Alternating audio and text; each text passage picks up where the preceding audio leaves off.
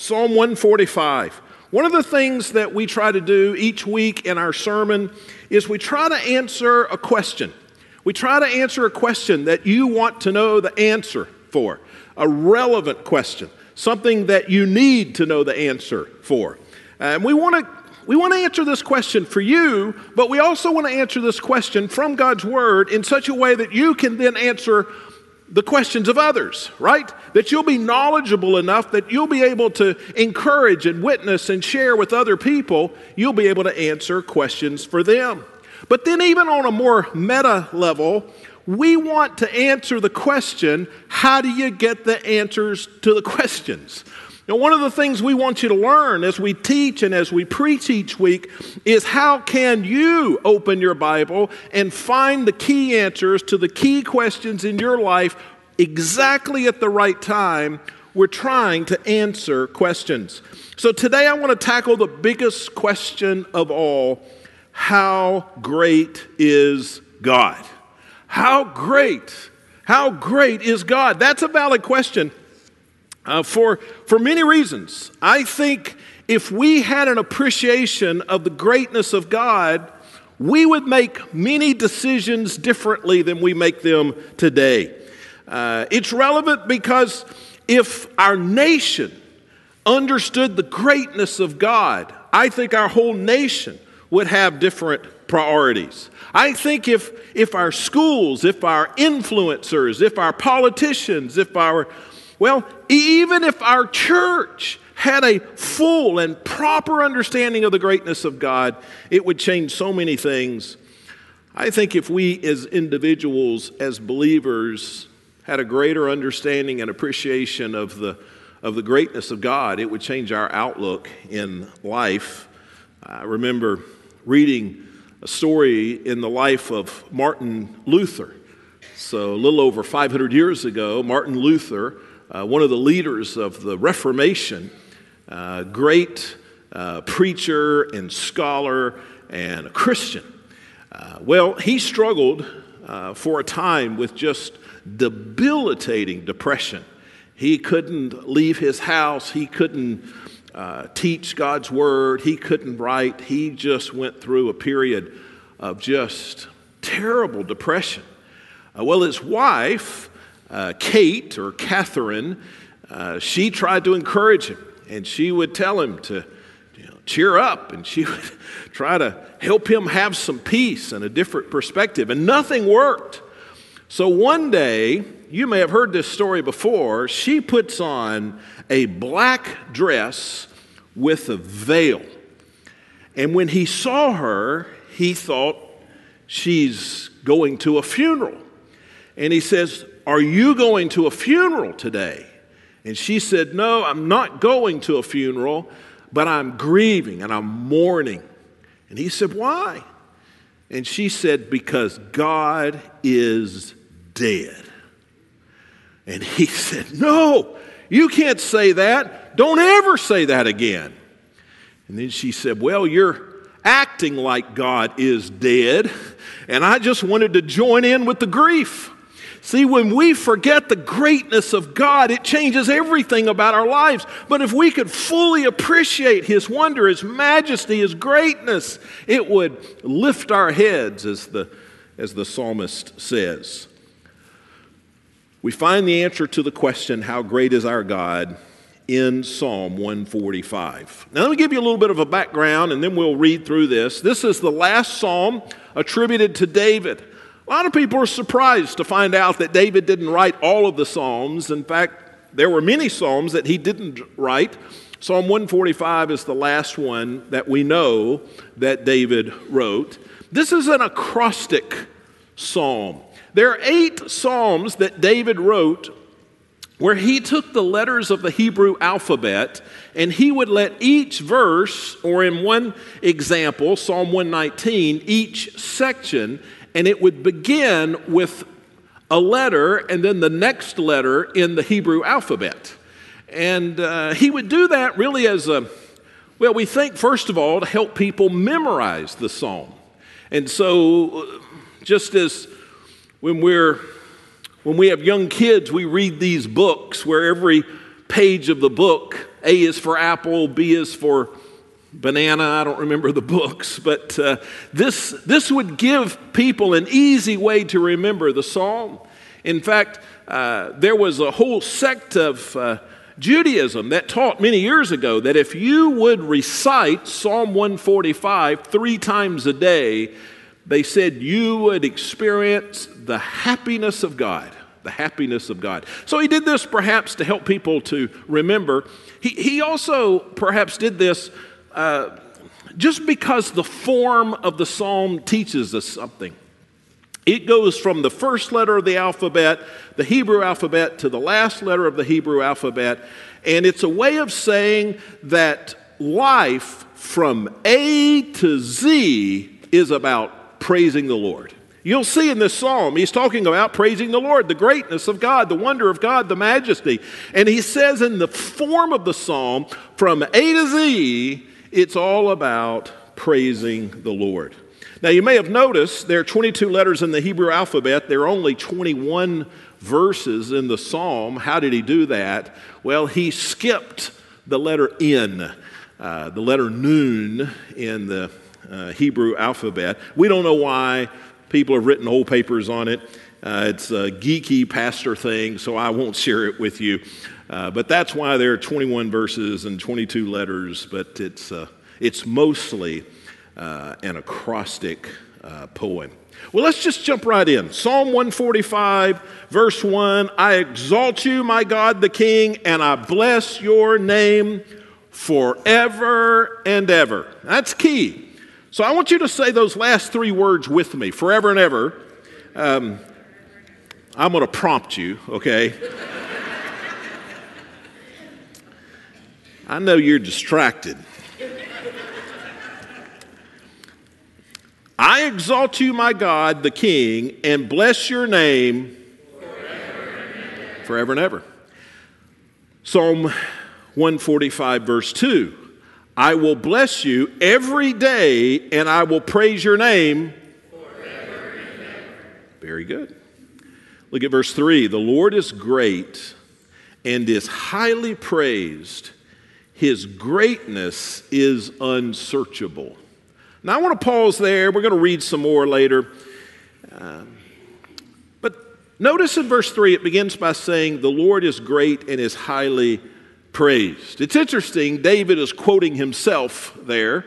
Uh, this is something that he said in 1 Chronicles 16 when the Ark of the Covenant of the Lord was brought to Jerusalem. He said this. And so he says it again here. But then in the second part of verse uh, 3, he says, His greatness is unsearchable. I think that's pretty interesting. When David seeks to describe the greatness of God, he's going to tell us the greatness of God is, and then instead of making some positive statement, instead of asserting something that's true of the grace of God, the greatness of God, he gives us a negative statement. He says the greatness of God is unsearchable, unsearchable. Now, the, the original word here, translated unsearchable, is a word that's used often, uh, almost 800 times in the Old Testament. It's a very familiar Hebrew word, and it is most often simply translated no. N O, no. Now, isn't it odd that David would say here his greatness is no, no? The, the, the, the word is also used to refer to something that just can't be counted. So it's more than just no, but I think it's important to understand that half the time, more than half the time, it's just translated no. Let me give you some verses where it's translated a little differently that, that gives you a little added understanding of what he means by no. In Psalm 105 34, says he spoke and locusts came, young locusts without number.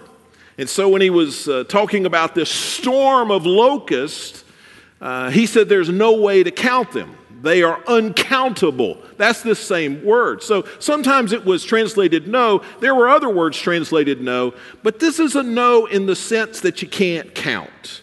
Psalm 104 25, it says, Here is the sea, vast and wide, teeming with creatures beyond number. So he says it if you were to try to count all of the animals in the sea, all the animals in the ocean, that would be an impossible thing to count. And he used this same word. So it's no, no, no, no. Not no in that it doesn't exist, but no in that you can't describe or explain it. What he says is God's greatness is, well, there are no words for it. God's greatness is such that no one can explain it. God's greatness is such that no one can comprehend it. God's greatness is without comparison. I want us to take just a few minutes and, and just dig deeply into that. And we'll look at some further verses here in this psalm.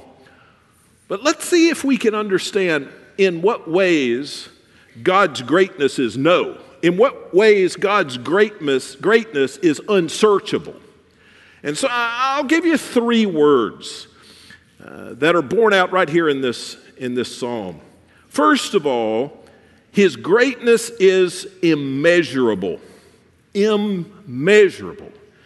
Uh, what does it mean if something is immeasurable? That means you just can't measure it. Well, we can measure everything, right? If you got a long enough tape measure, uh, you know, a hefty enough scale, uh, seems like you could measure anything. So, what does it mean in this world, in our way of understanding? What does it mean that something is immeasurable? Well, to be immeasurable, it means it doesn't have an edge, it doesn't have an end. There's nowhere for the tape measure to stop, it doesn't have a limit. It just goes on and on and on. It is unmeasurable. It goes further and higher and deeper than anything else. And so we can't measure it. It means you can't find anything that is beyond it. See, if you could find something that is beyond this, whatever this is, then you could measure it from that point. But to be immeasurable means that nothing goes further than what you desire to measure. So we know that God is immeasurable. His goodness, we see this in the remainder of the psalm mentioned a number of times. God's goodness is immeasurable. There is no idea of goodness, no example of goodness, no expression of goodness that is not true of God.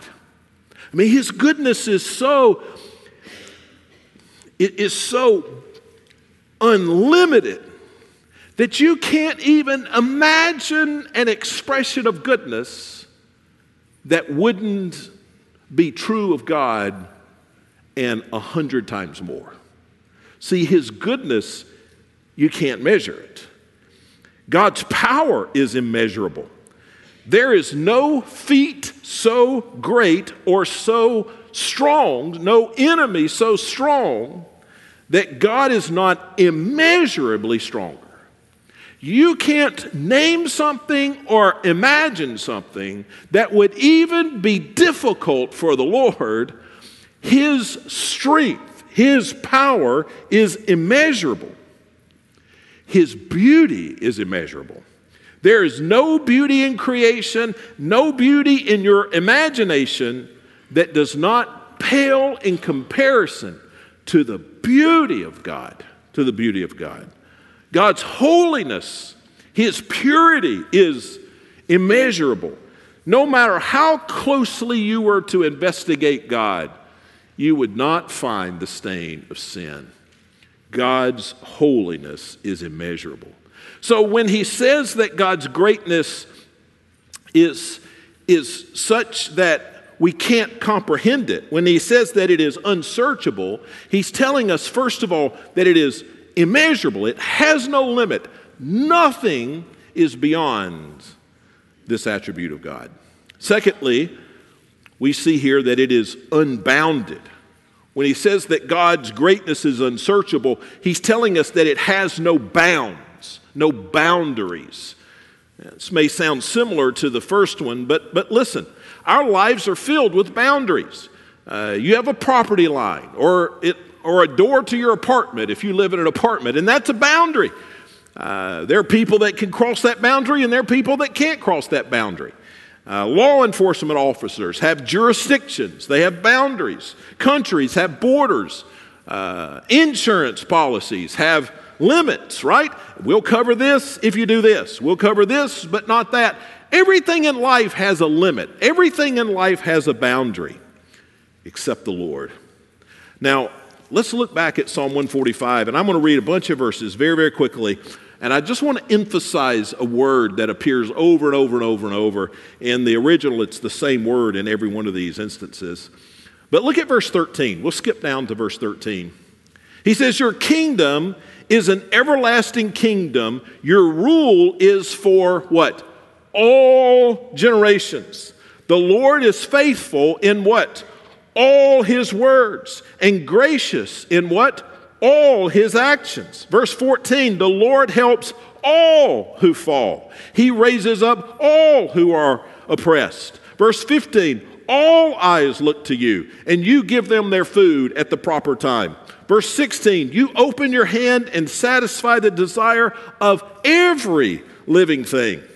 Verse 17, the Lord is righteous in all of his ways and faithful in all his acts. Psalm 145, 18, the next verse, the Lord is near all who call on him, all who call out to him with integrity. Verse 19, verse 20, uh, the Lord guards all those who love him, but he destroys all the wicked.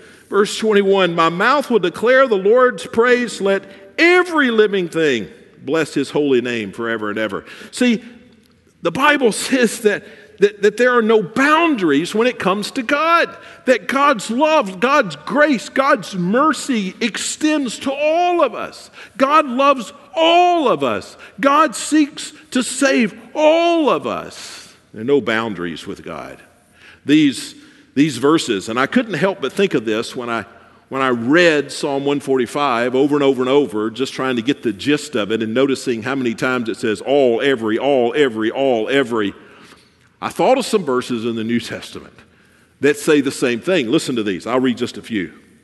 1 John 2 2, Jesus is the atoning sacrifice for our sins, and not only for our sins, but also for the sins of all the world. For all the world. Who did Jesus die for? All the world. John 3:16, you, you heard it read a moment ago in baptism. For God so loved the world in this way, he gave his one and only Son, so that all people, everyone who believes in him, shall have eternal life. I think of 1 John 1 9. If we confess our sins, he is faithful and righteous to forgive our sins and cleanse us from what? All unrighteousness. Romans 10 13, for everyone who calls, everyone who calls on the name of the Lord, he will be saved. See, our God is a God without limits. You are not outside the boundaries of God's love. You can respond to God. You can call on God today. You can trust God. You can confess your sins. You are not outside of God's boundaries where God will not love you if you will submit and surrender to Him, trusting Him. See, when the Bible says here, when David writes here that God's greatness is unsearchable, he's telling us that it is immeasurable, but also that it is unbounded. The third thing he tells us is that it is indescribable. Now, I want to go back to the beginning of the psalm and uh, just read those three verses again. I'll make some comments. Verse 1 says, I exalt exalt, that's the key word. I exalt you, my God the King, and I bless your name forever and ever. Now, to exalt means to lift up, it means to recognize and describe how something is greater or stronger or more valuable or purer. So I exalt. If I exalt something, I lift it up. So he says, I am lifting up the Lord, not physically lifting up the Lord, but I, when I exalt the Lord, I point to how the Lord is great. I'm pointing to how the Lord is better, stronger, wiser, gooder. Can I say that? I am pointing to how I am exalting God, I'm lifting God up above all other things and pointing to how He is greater. Now, he says here, I exalt you, but he also says, I will bless your name. Now, bless means to recognize the value of something. Uh, so when we say, I bless you, Lord, that seems odd sometimes to us because we think of God blessing us, and that, that is true. But the Bible more often talks about us blessing God. How, how can we bless God? When we think about God blessing us, we're thinking about God giving us something of His goodness, God showing kindness to us. Well, and that is true. But what does it mean when we bless God? We're not giving God something, no, but we're recognizing God's value. We're recognizing God's value to us. God, you're valuable to me. God, I bless you. I recognize your value in my life. So, verse 1, he exalts and he blesses. Uh, he says he does this forever and ever. Why, why do you think that we are to exalt and to bless the Lord forever and ever. Uh, you've heard the old uh, joke or story about uh, the woman who says to her husband, uh, You know, you don't ever say, I love you anymore. And he says, Well, I told you 35 years ago, and if it changes, I'll let you know, okay? So, why does it say we need to bless God, exalt God forever and ever? It's an easy answer because that's how long it'll take. That's how long it'll take. God is God's greatness is unsearchable, right? It is going to take forever just to communicate how exalted and how blessed is the Lord. Now look at verse 2. He says, I will bless you every day and I will praise your name forever and ever. Now, to praise something is to declare something extraordinary about it. I praise you because you are omniscient and you know everything. I praise you because you're merciful. I praise you because you're sovereign. I praise you. We, we recognize something that's great about the Lord. But notice it says that I will praise your name for how long? Forever and ever. Why will we praise him forever and ever? Because that's how long it'll take. You're not going to run out. The more we know about God, we will never run out of things to say to him and greatness to identify in him. Now, with those two verses in mind, let's read verse 3 again. The Lord is great and is highly praised. His greatness is unsearchable.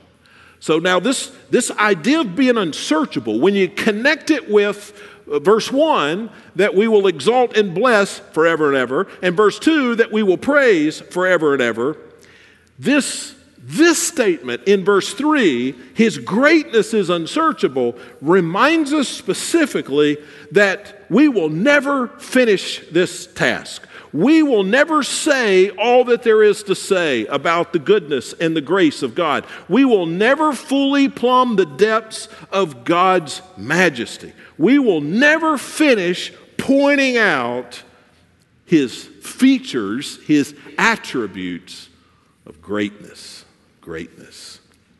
So, what do we do with this? The unsearchable greatness of God. So what? Well, look at verse 4. That's a verse we've not yet read.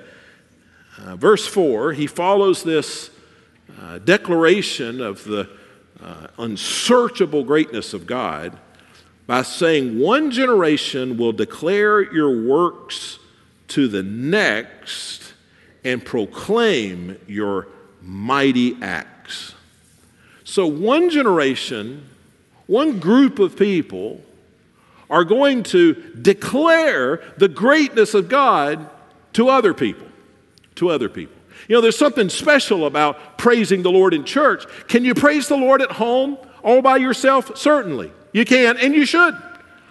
But there's something about singing it together.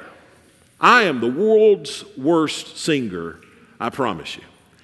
But when I sing out loud, I am declaring to you the greatness of God. There's something about sharing what we uh, think highly of what is important to us with other people.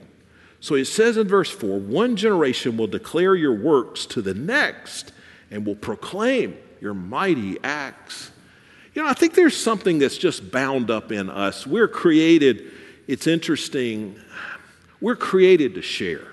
You know what everybody's favorite pastime is? To share. To share. And I can prove that to you. Uh, why do men go fishing? Because they want to tell other men about the fish that they caught, right? Or maybe even tell some stories about the fish that they caught. Why, why, do, why do people go deer hunting? I'm not against any of these things. But sometimes I'll hear people say, well, I hunt deer because, you know, our freezer is filled with venison. Well, good. But the amount of money you spent on all that deer hunting gear and all of those trips, listen, uh, you, you, you could have those uh, Japanese cows in your backyard for that.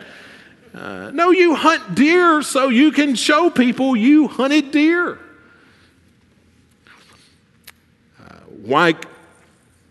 Uh, how else could we explain the hours and hours that people spend on Facebook and Instagram? I can distinctly remember when Twitter started.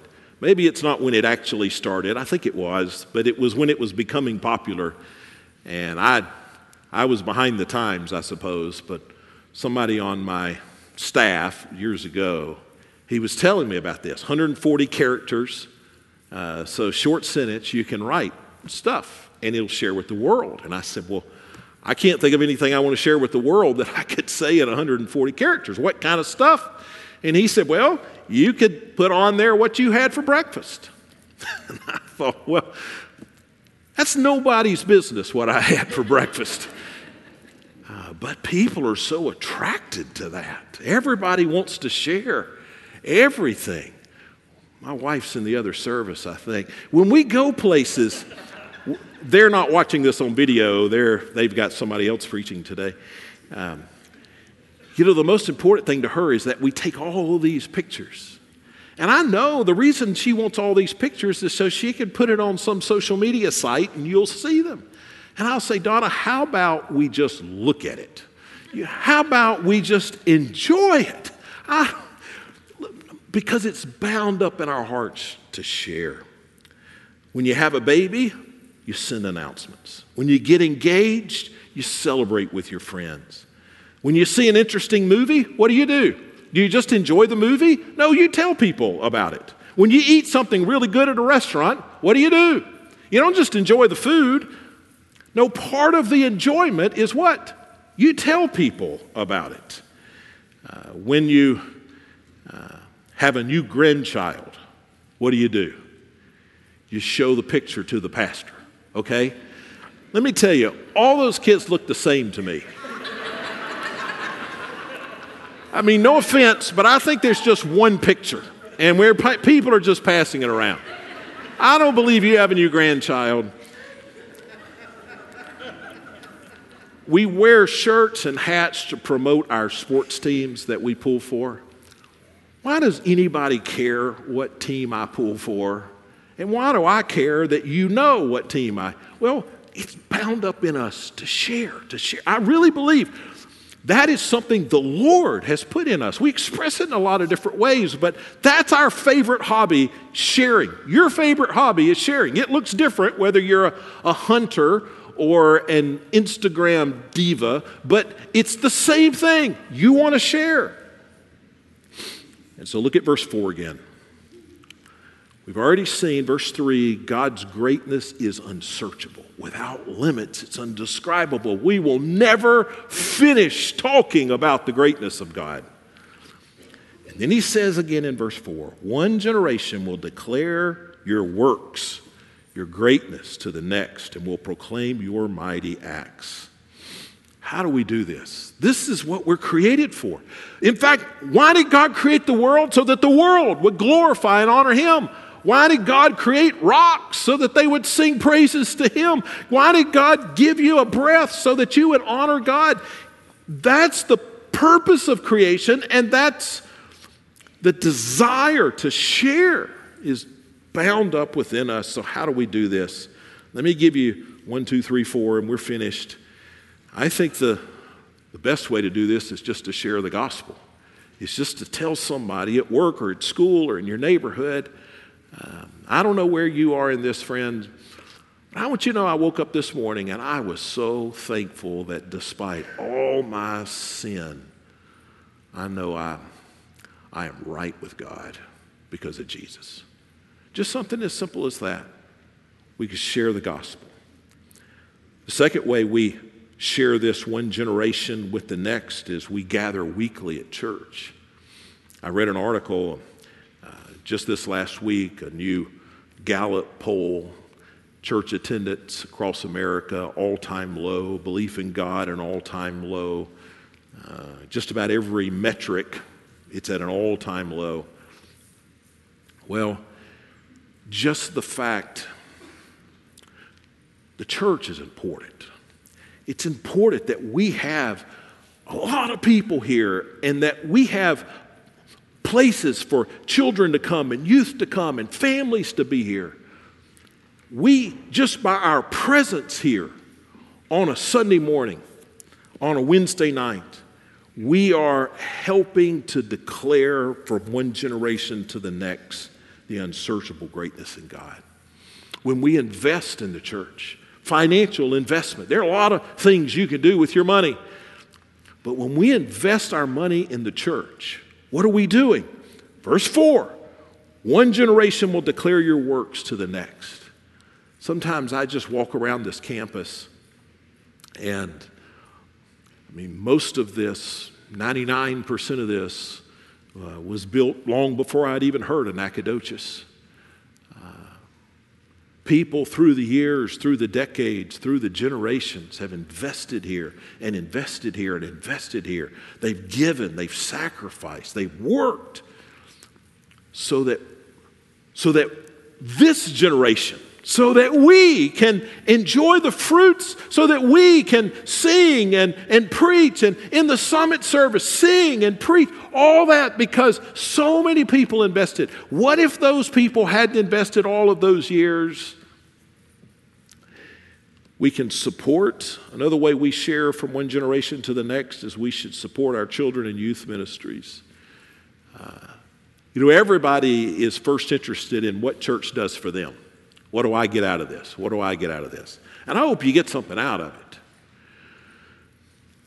But you know, really, the most important thing that should happen when we gather here, it's our ministry to the children and to teenagers and to families with children and teenagers because the greatness of God, the unsearchable greatness of God, is proclaimed to the next generation. You should teach your kids about your faith in God. Proclaim the greatness of God to the next generation. So here's, here's our challenge. I want to give you one challenge. Here it is. This week, will you tell one person a story about the faithfulness of God in your life. One person, a child, a grandchild, a neighbor, a friend, could you just have a conversation with one person and say, I don't know if I've ever told you about this, but four years ago, God was so faithful to me. And just tell them the story. You don't have to extend an invitation or sing just as I am. You don't have to do any of that. Let's tell others about the unsearchable greatness of God. And I think it starts by this week, we're just going to tell a story. People like to tell stories, people like to listen to stories. Tell somebody about how God has been faithful to you. And then if you do it this week, do it the next week and the next week. One generation will declare your works to the next and will proclaim your mighty acts head bowed, eyes closed. Father in heaven, may we honor you by never ceasing to praise you, to exalt you, and to bless you for your greatness. And we pray this in Jesus' name. Amen. Let's stand together as we sing.